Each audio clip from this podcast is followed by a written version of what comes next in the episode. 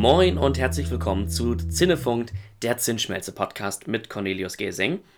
In dieser Episode zu Halt in Zeiten der Erschütterung hören wir gleich Karin Losen. Karin Losen ist Architektin und Stadtplanerin. Sie hat seit über 25 Jahren mit drei Partnern ein Architekturbüro hier in Hamburg in Ottensen und hat auch die Zinsschmelze mit realisiert. Also auch unser Podcast-Studio. Sie ist außerdem Präsidentin der Hamburger Architektenkammer und seit deshalb einfach auch unglaublich lange schon mit der Entwicklung unserer Stadt beschäftigt. Insofern bin ich mir sicher, es gibt eigentlich keine bessere Möglichkeit, als wenn nicht jetzt und heute in dieser Episode ein Blick auf die Zukunft unserer Stadt, auf die Infrastruktur, auf das Stadtbild, auf die Gebäude unserer Perle zu blicken.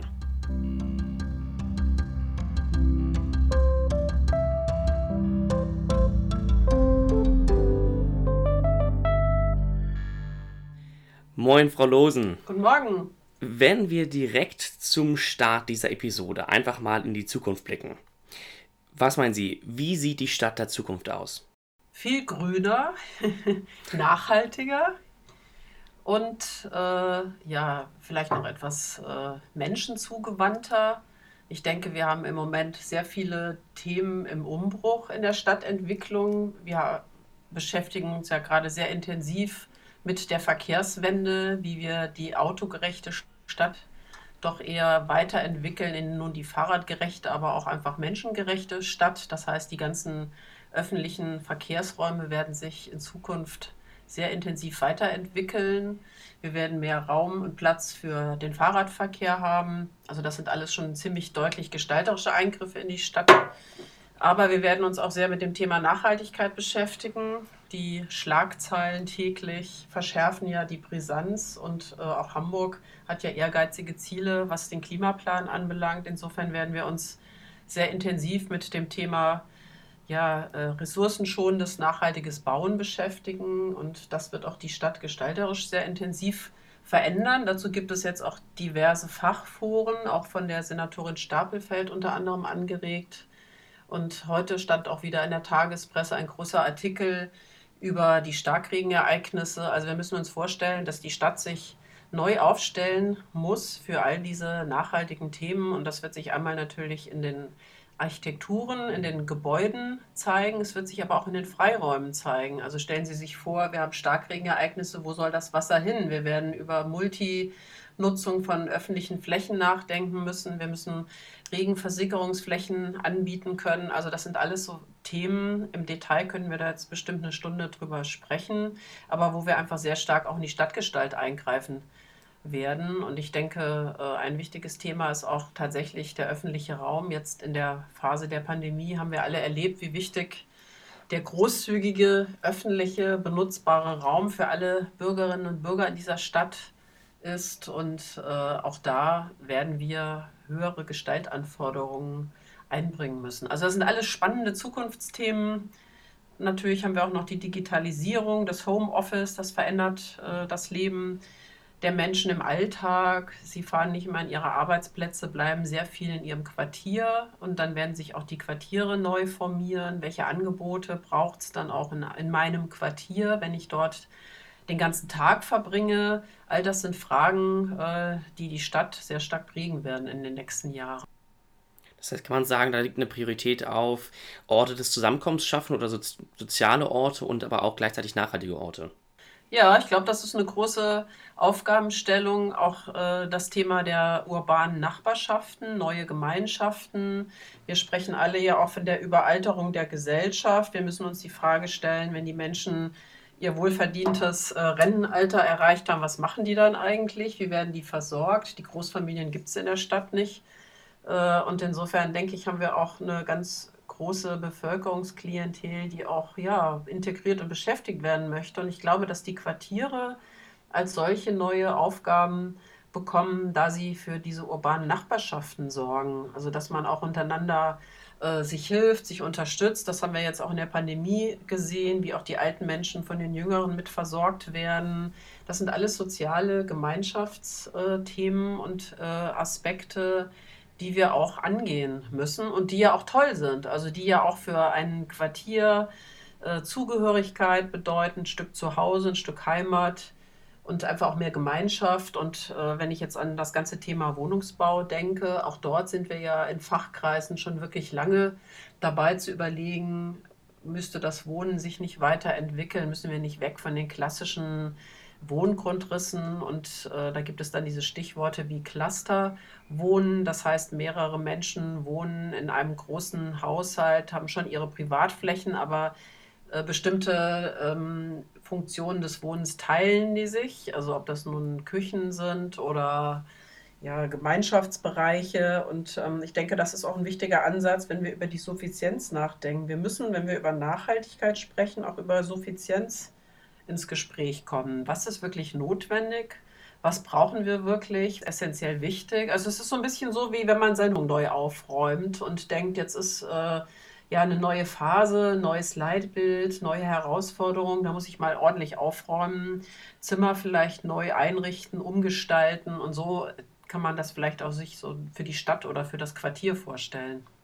Das haben wir ja im kleinen Rahmen auch ganz zu Beginn des ersten Lockdowns ganz, ganz viele gemacht zu Hause. Einmal Ordnung geschafft und wieder alles durchgehen. Ja, genau. Also da hat man ja schon gesehen, Corona hat vielen Menschen doch viel Zeit äh, zum Nachdenken, zur Neuorientierung gebracht. Äh, man war einfach viel mehr auf sich selbst zurückgeworfen. Und das, denke ich, ist ja auch wichtig. Also vor dem Ausbruch der Pandemie war die Gesellschaft ja sehr hektisch. Äh, das Wachstum stand immer über allem. Wenn ich überlege, auch wenn ich an meinen eigenen Alltag denke, wie oft ich auch unterwegs war, zu Terminen äh, in Deutschland äh, mit dem Flugzeug, mit der Bahn, mit dem Auto und all das äh, ist natürlich jetzt etwas weggefallen. Und durch, ja, durch den Vorteil der Digitalisierung können wir eben viele Formate auch äh, über Videokonferenzen lösen. Wir selbst treffen uns ja heute auch hier über den Podcast per Audio.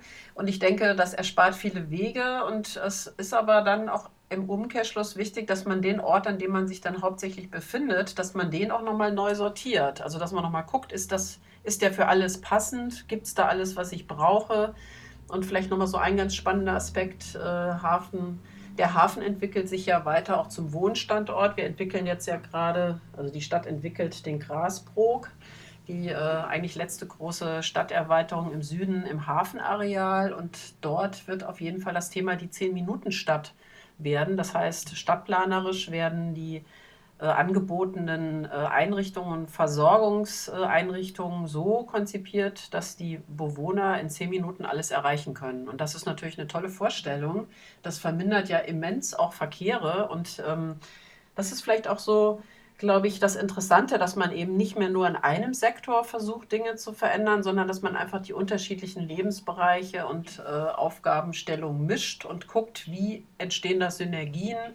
In der 10-Minuten-Stadt habe ich automatisch eine Mobilitätswende. Ich brauche da kein Auto mehr. Ich kann da zu Fuß gehen, um ein, einzukaufen oder meine Kinder äh, zur Betreuung zu bringen oder vielleicht auch meinen Arbeitsplatz zu erreichen. Und ich glaube, in dieser Vernetzung der unterschiedlichen äh, Bereiche, darin liegt eigentlich auch die Zukunft. Und das macht es vielleicht am Ende auch so kompliziert, weil so wie wir im Moment in der Stadt aufgestellt sind, also was auch die ganzen behördlichen Verwaltungsstrukturen anbelangt, sind wir eben sehr ja, differenziert in einzelne Themen. Wir haben, wir haben eine Behörde für Verkehr, wir haben eine Behörde für Freiraum, für Stadtplanung. Auch die Wasserwirtschaft ist eigentlich mehr für sich gedacht. Die müsste sich viel mehr auch mit mit den Freianlagen zusammentun, damit wir eben auch über diese Starkregenereignisse Ideen entwickeln und umsetzen können. Also diese Vernetzung dieser Schnittstellen, das ist, glaube ich, äh, eine ganz wichtige Herausforderung.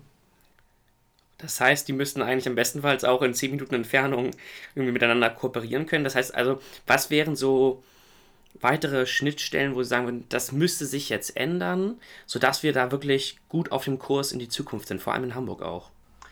Ja, also auf jeden Fall müsste Stadt- und Verkehrsplanung äh, eng zusammenarbeiten. Also unser neuer Verkehrswende-Senator Tjax ist da ja auch sehr bemüht mit Frau Stapelfeld, der Senatorin für Stadtentwicklung und Wohnen. Also das ist, ähm, die beiden kooperi kooperieren auch schon ganz gut, aber man muss sich ja vorstellen, es geht ja nicht nur um die Köpfe, sondern es geht ja auch um die ganzen Abteilungen, die ja jahrelang in ihren eigenen Strukturen gewerkelt haben und natürlich auch immer in ihren Bereichen super Arbeit gemacht haben. Aber man muss eigentlich so in allen Ebenen die Zusammenarbeit vernetzen. Und äh, das wäre natürlich auch schön, wenn die unter einem Dach sitzen können. Das tun sie im Moment ja nicht. Wir alle wissen ja, dass auch die kurzen Wege am Arbeitsplatz zu mehr Kommunikation führen.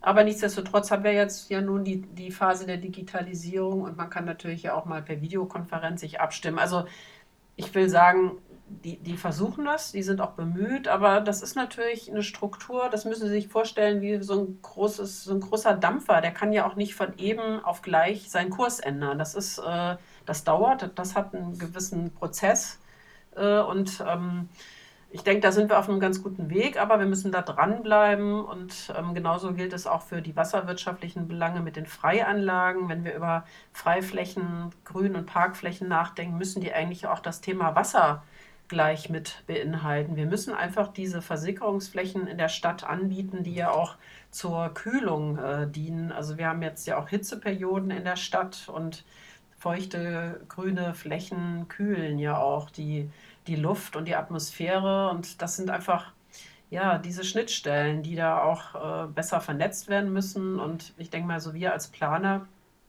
also die Architekten, Stadtplaner, Landschaftsplaner, die sind es ja eigentlich schon gewohnt, immer so im Kontext äh, oder so als Generalisten auch zu denken und äh, auch äh, in ihren Projekten auch so zu operieren. Aber die Verwaltungszuständigkeiten, die sind, die haben sich jetzt auf den Weg gemacht und ich denke, die haben auch noch viel äh, da auch zu verbessern und zu entwickeln. Inwiefern können Sie denn als Stadtplanerin die Ziele priorisieren? Also eine gerechte Stadt hat ja vielleicht andere Ziele als eine nachhaltige, als eine soziale. Wie können Sie dann da die richtige Priorisierung finden?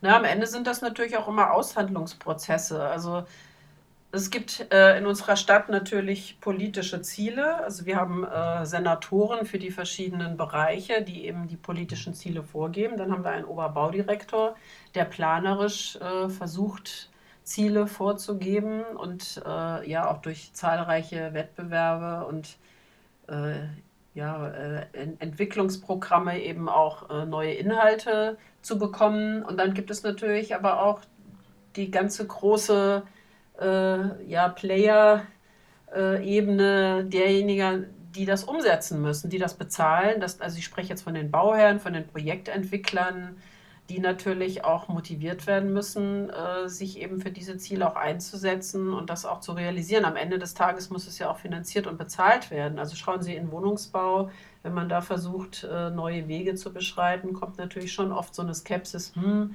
gibt der Markt das her, will der Markt das? Da fragt man sich natürlich, wer ist eigentlich der Markt? Äh, und ähm, da wird vielleicht auch noch sehr oft auch so in der Maklerbranche von konventionellen Nachfragern ausgegangen, die sehr stark auch, ähm, ja, also auch zum Beispiel die Wohnungsbaupolitik oder die Wohnungsbaugestalt äh, ähm, prägen und wo aber da auch eine ganze Menge im, im Umbruch ist. Und ähm, ich glaube, das ist so ein Wechselspiel von Planung, Bauherr, Politik, äh, wo wir eben immer wieder durch interessante, vielleicht auch neue, innovative Verfahren ins Gespräch kommen und auch Themen diskutieren können und ähm, ja, in, und da, damit einfach einen Schritt weiterkommen können. Wenn man jetzt vielleicht auf die beiden Pole blicken würde, oder man sagt, man hat jetzt einen Pol, das ist die 10-Minuten-Stadt, äh, die wir gerade im Hafengebiet anplanen. Gibt es da einen anderen Pol extrem in Hamburg, wo Sie sagen, da muss man aufpassen, dass jetzt hier dieser Stadtteil oder diese Art von Gebäuden oder ähm, Plätze nicht auf der Strecke gelassen werden?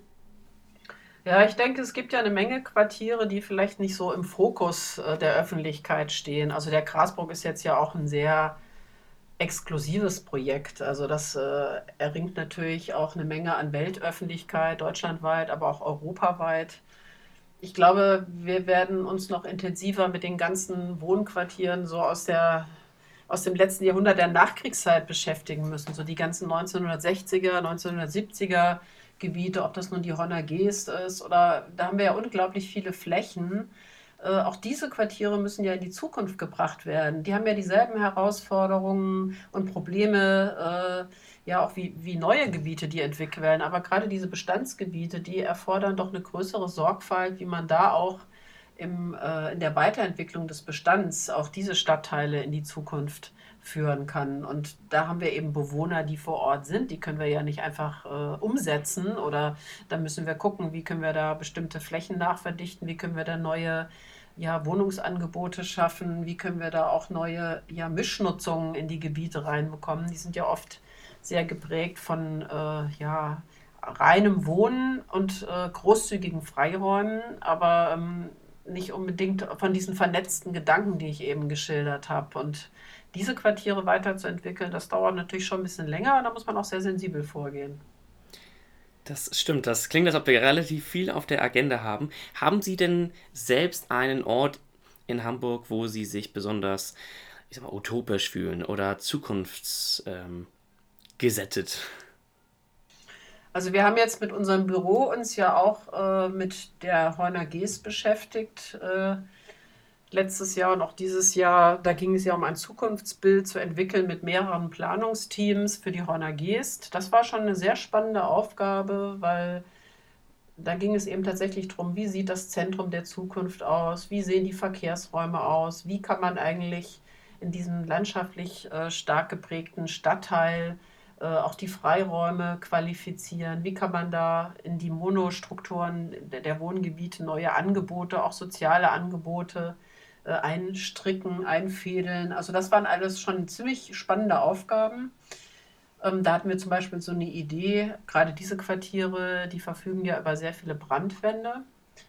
Also Brandwände sind ja geschlossene Hauswände, an die man, äh, die keine Fenster haben dürfen, weil da eventuell später nochmal dran gebaut wird. Und diese, diese toten Giebelseiten, die haben wir in, in unserer Planung eigentlich belebt mit neuen Anbauten, die dann relativ störungsfrei in so einem Quartier auch ähm, realisiert werden könnten. Das sind ja viele Bestände von der Saga und auch von der Hansa Wohnungsbaugenossenschaft.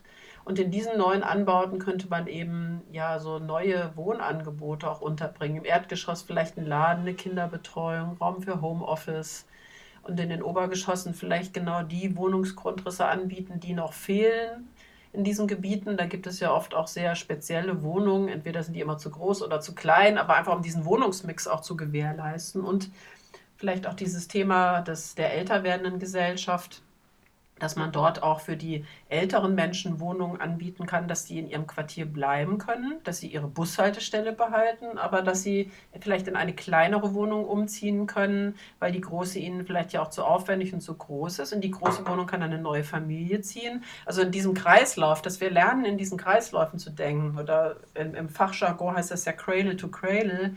Das ist, glaube ich, äh, eine Herausforderung, dass wir diese Zusammenhänge und diese Kreisläufe erkennen und die beziehen sich sowohl auf stadtplanerische Themen, wie ich das eben mit dieser Wohnraumversorgung versucht habe zu erläutern, aber die beziehen sich natürlich auch ganz konkret auf das Bauen, auf Baustoffe. Welche Baustoffe setze ich ein? Muss ich nicht jetzt nur noch Baustoffe nehmen, die auch recycelbar sind, die ich wieder abbauen kann, an anderer Stelle wieder aufbauen kann? Denn eins ist klar, wir können eigentlich nicht mehr so viel abreißen. Da ist so viel graue Energie schon gesetzt, die können wir nicht einfach so rausschleudern und ähm, Insofern sehen Sie, äh, Arbeit müssen wir im kleinen Detail gucken, aber auch im großen Ganzen. Und vielleicht welches Quartier auch nochmal sehr spannend ist, äh, das kennen ja vielleicht auch einige unserer Zuhörerinnen und Zuhörer, das ist das Oberhafenquartier. Direkt da äh, in der Nähe des Hauptbahnhofs, in den Deichtorhallen. Das ist ja auch eine ganz spannende Entwicklung. Das sind ja alte Hallen, die äh, dann so dem Kreativmilieu zur Verfügung gestellt worden sind. Da hat sich jetzt auch ein Verein gegründet, dann ist da ein spannender Restaurantbetreiber reingegangen, der nur regionale Produkte in seiner Markthalle verkauft und auch in seinem Restaurant kocht. Und das ist so, finde ich, auch äh, eine sehr lebendige, ein sehr lebendiges Milieu für ja, neue Communities, neue Nutzungsmischungen. Also ganz toll. Gibt sie da schon mal waren, aber das hat eine richtig tolle, lebendige Stimmung auch, wenn man da reingeht. Ja, da haben Sie recht. Da muss man aber auch erstmal hinkommen. Das dauert einen kleinen, einen kleinen Spaziergang. Ja, aber wir wollen ja alle ein bisschen mehr zu Fuß gehen in Zukunft. Mit dem ja, Fahrrad kommt man auch ganz gut hin und dann kann man auch ganz schön noch einen Abstecher nach Entenwerder machen. Das ist ja auch so ein neuer Ort. Also so der ganze, äh, das ganze östliche Stadteingangsgebiet Hamburgs entwickelt sich ja im Moment sehr weiter. Äh, Hamburg hat ja schon vor Jahrzehnten äh, seine Wasserlage erkannt und äh, das hat sich ja dann quasi so vom Westen der Stadt bis äh, in die Hafen City weiterentwickelt, dass Hamburg einfach die Stadt am Wasser wurde. Für uns ist das heute ja selbstverständlich, aber vor 30 Jahren war das ja noch gar nicht der Fall.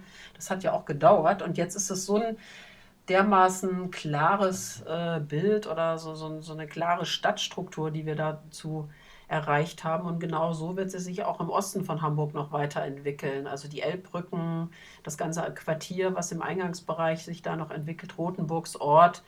Äh, und im Zuge dessen werden auch so eine Orte wie Oberhafen einfach auch mehr an die Stadt angebunden werden. Also das hat ja was mit Wegebeziehungen zu tun, dass man die gerne läuft, äh, mit öffentlichen Räumen. Auch die Innenstadt äh, ist ja im Moment sehr im Umbruch. Die, das haben wir ja auch alle immer in den Zeitungen verfolgt. Den, der Leerstand von den großen Ankermietern äh, in der Mönckebergstraße. Was machen wir damit? Also wie können wir die Innenstadt wieder lebendig und attraktiv machen? Und jetzt kann man natürlich sagen, klar, äh, wenn Corona vorbei ist, dann wird das schon wieder. Aber das ist ja nicht so, denn die Innenstadt hat ja schon vor der Pandemie geschwächelt. Also Corona ist da ja eigentlich nur ein Trendbeschleuniger gewesen. Und auch da wird sich die Stadt mit neuen öffentlichen Räumen beschäftigen. Der Burchardplatz Platz wird jetzt neu entwickelt. Also da haben wir einfach unheimlich viele Perlen und Potenziale äh, noch in unserer Stadt, die wir weiterentwickeln können. Also da geht einfach noch ganz viel. Wir haben vor gut 20 Minuten darüber gesprochen, wie Ihre Vision von der Zukunft der Stadt aussieht. Was würden Sie sagen, was ist äh, das Abschließende, was treibt Sie an, diese Ziele zu erreichen und da jetzt auch in Zukunft weiter Hamburg mit auszurichten?